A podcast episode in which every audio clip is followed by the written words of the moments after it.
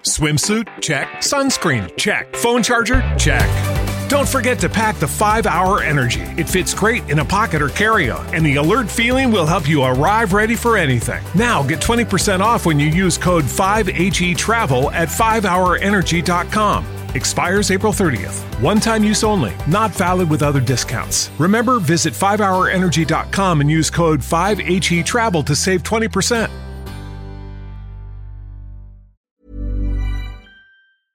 Eleven to one. What exactly is ADHD? Yeah, I, like yourselves, don't know a huge amount about this. I have a slight notion in my head, but I reckon it's probably wrong. Our first guest is going to help us with this. She is Ireland's second ever professional ADHD coach. Her coaching career began with Coaching Development Limited, an international coaching federation accredited course. She's also trained with the ADD Coaching Academy based in New York, and she has her own personal journey with ADHD after many years of dealing with mental health issues, disruption in her life, stress. She eventually received her diagnosis aged 28. Uh, now, her road to realising how her own brain works and embracing who she is was a challenging one, but now she's working with people on a similar journey to help them overcome challenges they face. I'm delighted to be joined by ADHD coach Claire Toomey from Ashbourne. She's on the line. How are you doing, Claire?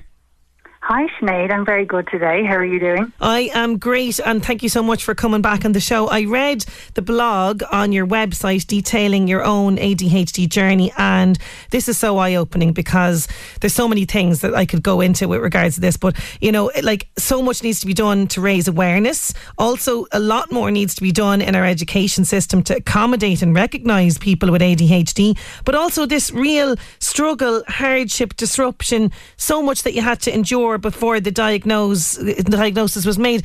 Uh, There's so much to go into with regards to this, and I think our chat today is only really going to scratch the surface of this. Yeah, absolutely. And the thing with ADHD is that no two ADHDers are the same. Okay, so we're only recently talking about it in terms of a spectrum, like they talk about autism.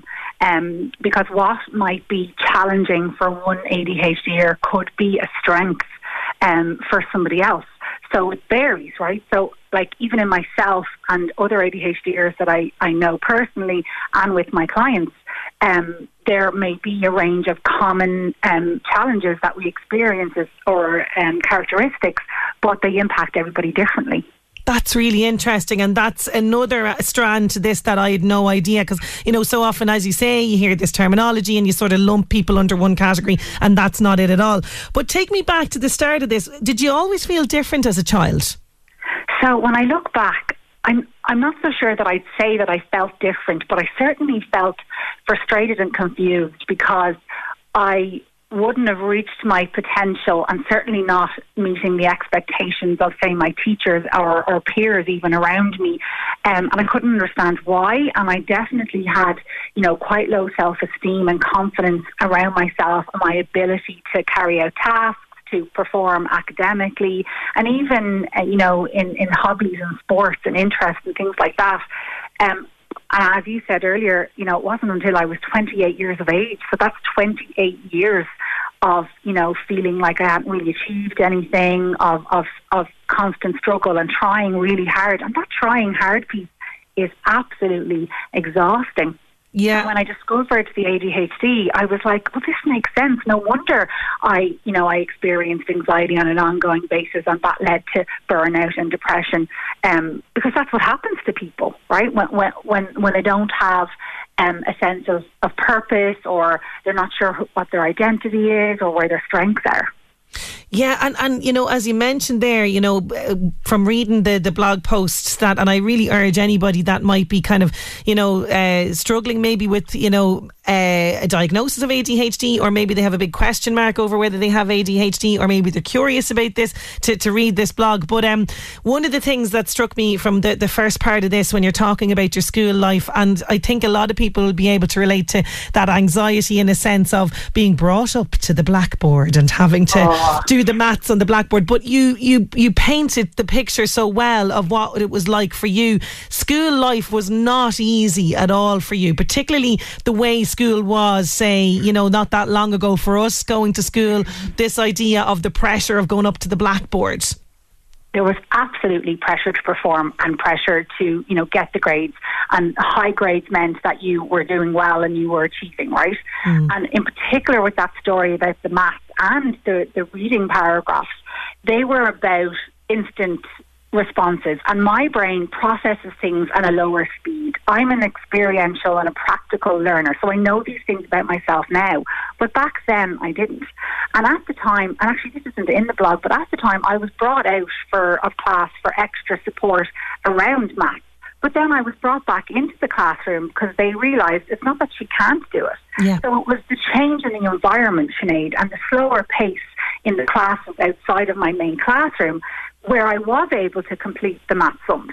But in the classroom, un- under pressure, um, and ex- being expected to do it at a certain in a certain time frame, and then of course having people frustrated with me because yeah. I wasn't doing it quicker, and they all wanted to finish math. It meant then that my class were jeering me, or, or uh, you know, some some some encouragement to push me on. But my teachers didn't get it. Yeah, and this is, you know, again, you know, we're not laying blame at teachers' doors. This of is you know, part of the bigger issue. And oh, look, it's slowly but surely changing this idea of, you know, hammering academic, academic on students and not nurturing the wellness yeah. and the other sides of students. And and you were, you know, very, very talented at sport, and and that was something that until you actually joined the dots and actually came to realise, well, this is how my brain works. You kind of went, hang on a minute, I have achieved so much in my life. Yeah. But but tell me then, what exactly is ADHD? Because let me tell you, I have a vague notion of what this is. You know, somebody who yeah. you know can't sit still, somebody that's not able to concentrate. I have a feeling this is completely inaccurate. Let me touch on, on one point you made there. I absolutely 100% agree with you. It isn't about blame. We knew what we knew back then, and, and teachers and parents did the best that they could back then. But now, you know, we know different because research um, and information has has expanded, um, and, and that's how I um, came upon getting diagnosed. You know, um, so in terms of what ADHD is, like the, the pieces that you said there are generally what people believe, and it's it's not that we can't concentrate; it's that we we can concentrate differently. Okay, mm-hmm. so our brain's neurotransmitters work differently. We have lower levels of dopamine, which is responsible for motivation and pleasure. Okay, so we need higher levels of stimulation and challenge to keep us engaged. Also, structured and rigid environments don't allow us to have the freedom to experience variety and stimulation, right? So, like the way that the, the system, and whether that's education or workplace environments, you know, who said sitting still for eight hours and yeah. not moving around when you, you needed to read? Who decided that wasn't what works or what should not should or not how it should be done. Mm-hmm, so mm-hmm. the other thing, the other neurotransmitter is norepinephrine, and this one is responsible for alertness and memory, and this one is um, imbalanced in us, which is why that many ADHDers can shift between being inattentive to having hyper focus, and the hyper focus usually um, revolves around things that are really interesting to us, things that we're passionate about things that create a sense of challenge, which is why a lot of ADHDers will talk about, you know, procrastinating on things. And then when it comes to like the deadline, so like the day before the assignment or the exam, excuse me, our neurons start to fire up. Okay. we're well able to sit down and study and, and, and take information in. Um, the other neurotransmitter is serotonin. So serotonin is responsible for, you know, calmness and happiness and regulating our emotions. And that's also lower in us, which is why sometimes we can experience lower levels or, sorry, emotional dysregulation. And, um, like, you know, the well-known piece is that ADHD males tend to be quite aggressive or frustrated, frustrated. So that's where um, the serotonin comes in. And of course, like it impacts um, ADHDers' lives in all different areas like sleep and Mm-hmm. eating habits and um, social interactions and um, what else? I'm, I'm, I'm getting confused now. Oh yeah, um, like impulsivity, right? Yeah. And organisation and planning. This is all part of the prefrontal cortex in our brain where the neurotransmitters are connected to. That's really interesting, and even some of those things that you're pointing out there, you know, some of the, the that people might realize. Like I'm getting a message here, and this is, I'd say, a lot of people will be thinking this. Thank you so much, David. He says, uh, "Sinead, I used to think it was just a bold child Very interesting. Yeah. That's exactly it, isn't it? So, you know, a lot of teachers back in the day, you know, removed this disruptive child. You know, that was the thing because they didn't realise what you're saying, that this is how it's being exhibited and it's about managing this. So, this is where you come in, Claire, because you are now the second ever uh, coach in Ireland for, for people with ADHD. Tell us about, you know, what you do and how you can support people. Okay, so I was very fortunate that I benefited from the first coach in Ireland, who was Heather Blackmore, and I worked with her for two years, and, and my work with her absolutely transformed my life. And um, I had, I wanted to be a part of this, and, and, and I wanted to be, I wanted to give back. So um, a couple of years ago, I did my coach training. So I work currently work with individuals and in group settings, and I work with teens and adults. And it's basically about peeling everything back, right? So we come back to the stories that we believed and, and were told from childhood, because that's the thing with ADHD. It, it is absolutely present in our childhood.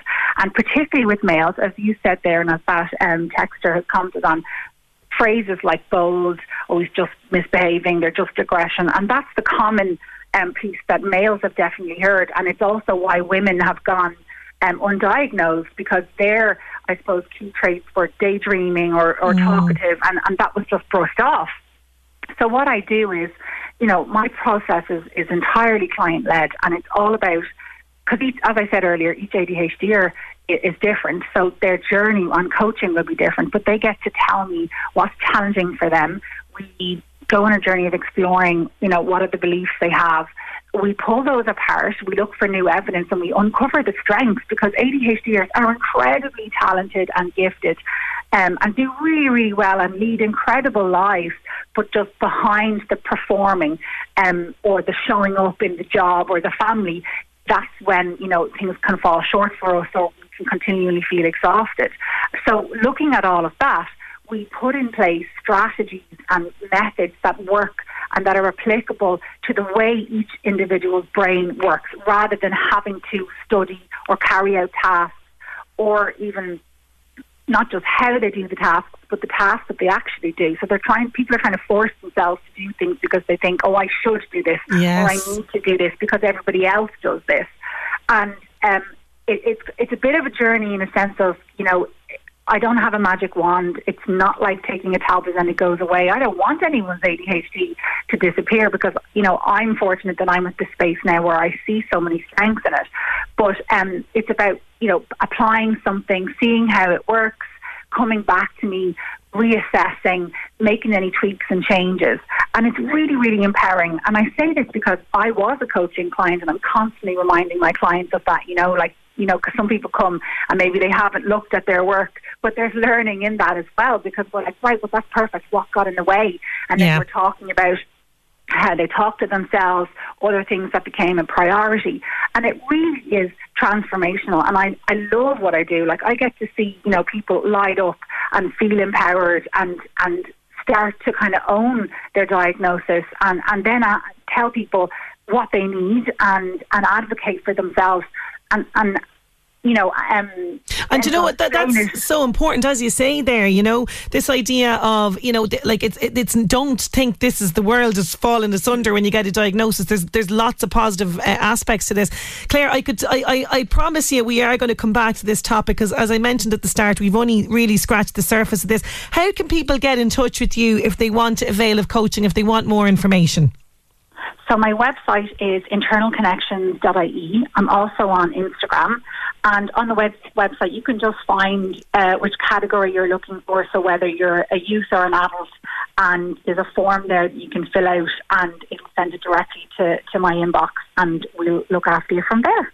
Claire, that is fantastic. Listen, thank you so so much for joining us. As I, I promise you, we will come back to this again. It's a fascinating subject, and I think the work that you're doing is really really important. Thank you so much for joining me on the show today. Well, thank you so much for highlighting it, Sinead. Thanks a million. Claire Toomey there. If you want more information, I highly recommend you read this blog, even just for curiosity's sake, like myself, to educate yourself on what ADHD is all about. It's really interesting. Internal Connections, internalconnections.ie. And as Claire said, she is on Instagram as well. If you're following me on Instagram at Sinead Brazel LMFM, you'll see in my stories uh, the link to Claire there, and you can you can find her that way. But really interesting, and I do, I do think for parents and teachers as well, very important to read this blog. It's it, it's eye opening. Internalconnections.ie. 11 to 1.